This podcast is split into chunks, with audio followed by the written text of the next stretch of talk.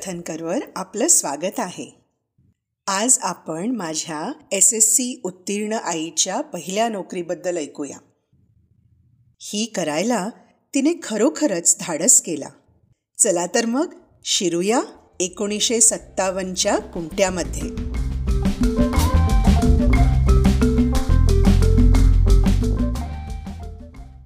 S S सीची परीक्षा एकोणीसशे सत्तावन्नमध्ये मी सत्तावन्न टक्के मिळवून उत्तीर्ण झाले. मराठी ह्या विषयात सर्वात जास्त गुण मला मिळाले होते. आणि योग्य वेळी पहिले राष्ट्रपती डॉक्टर राजेंद्र प्रसाद ह्यांच्या हस्ते मला बक्षीसही मिळालं. त्या काळी साठ ते पासष्ट टक्के मिळणे म्हणजे अत्यंत चांगलं समजलं जायचं. परीक्षेच्या निकालानंतर आता पुढे काय? हा मोठा प्रश्न माझ्या आईवडिलांच्या समोर उभा राहिला. मला कॉलेज शिक्षण द्यावं का माझा लग्नाचा विचार करावा? शिक्षण म्हणताच शिक्षणाचा खर्च आणि कमीत कमी चार वर्षे समोर उभी राहिली. कारण बी एस सी किंवा बी ए म्हटलं की चार वर्षे लागणारच. माझे आईवडील आपले वय व आर्थिक परिस्थिती जाणून होते. आपल्या मुलावर कोणकोणत्या गोष्टी सोपवायच्या?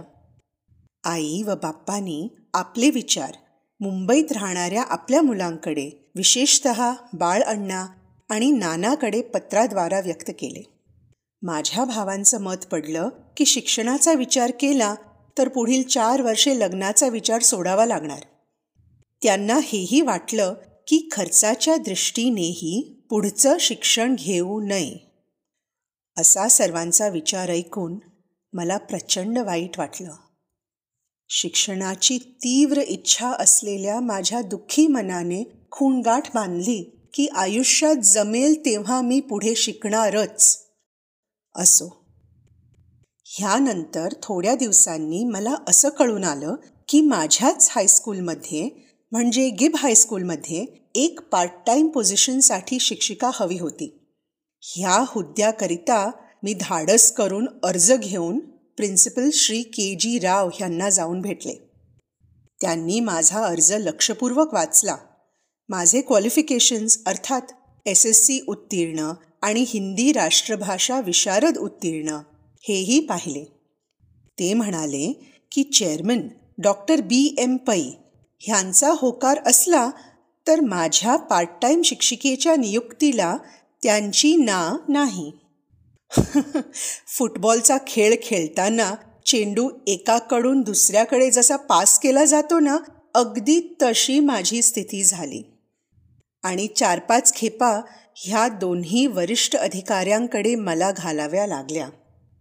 पण मी निराश झाले नाही आणि शेवटी माझ्या प्रयत्नांना यश आलं. पार्ट टाईम शिक्षिका म्हणून माझ्याच हायस्कूलमध्ये माझी नेमणूक झाली.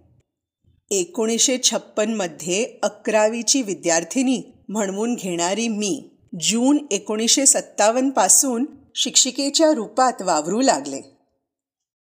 मुलामुलींची शाळा माझ्या आणि माझ्या विद्यार्थ्यांच्या वयात जेमतेम चार पाच वर्षांचं अंतर होतं.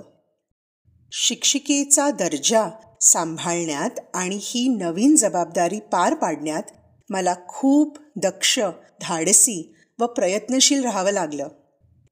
पार्ट टाईम असल्याने माझा हा पहिला पगार मात्र चव्वेचाळीस रुपये होता.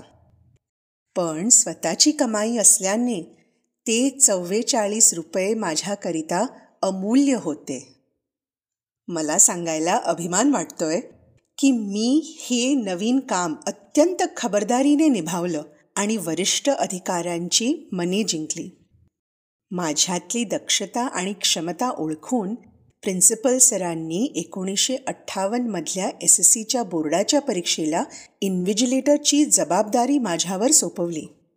खरे तर इन्व्हिजिलेटरची जबाबदारी शाळेत शिक्षिकाची कामगिरी बरीच वर्षे सांभाळणाऱ्या अनुभवी व्यक्तींवर सोपवली जात होती. ह्यावरून वरिष्ठ अधिकाऱ्यांचा माझ्यावरील विश्वास दिसून आला. अशा प्रकारे प्रयत्नपूर्वक मिळवलेली नोकरी सांभाळण्यात मी गुंतलेले होते. तेव्हा देवाला जणू माझी सत्व परीक्षा पाहायची होती. माझी आई आजारी झाली. ताप दमा पायांना सूज कफ खोकला वगैरेनी तिला ग्रासलं. आमचे डॉक्टर डॉक्टर रामराव नाडकर्णी यांनी तपासून तिला पूर्ण विश्रांतीची गरज आहे असं सांगितलं. माझे वडील बिचारे घाबरून गेले. रोज सकाळी दवाखान्यात खेपा घालणे औषधं आणणे गरज पडली तर डॉक्टरांना घरी बोलवून आणणे आणि आईची काळजी घेणे ह्यात त्यांचा संपूर्ण वेळ जाऊ लागला. विमला शाळेत शिकत होती. मी सांगितलेली घरातली कामे आणि फावल्या वेळात आईची शुश्रूषा ती करत होती. मी सकाळी भल्या पहाटे उठून भराभर स्वयंपाक तसेच आईसाठी वेगळे सूप भाताची पेज वगैरे करून आईला स्पंज करायचे. त्यानंतर दहाच्या सुमारास शाळेला म्हणजे नोकरीला जायचे. आम्ही दोघी शाळेतून परत घरी येईपर्यंत म्हणजे सकाळी दहा ते संध्याकाळी पाच वाजेपर्यंत माझे बाबा आईची सेवा करायचे आणि तिची काळजी घ्यायचे. असं जवळजवळ तीन महिने करावं लागलं. त्यानंतर देवाच्या दयेने हळूहळू आईच्या प्रकृतीत सुधारणा दिसू लागली.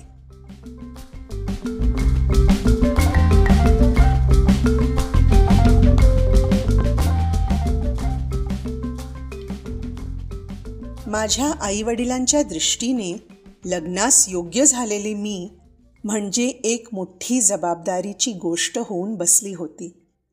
भाऊ सगळे मुंबईत राहणारे.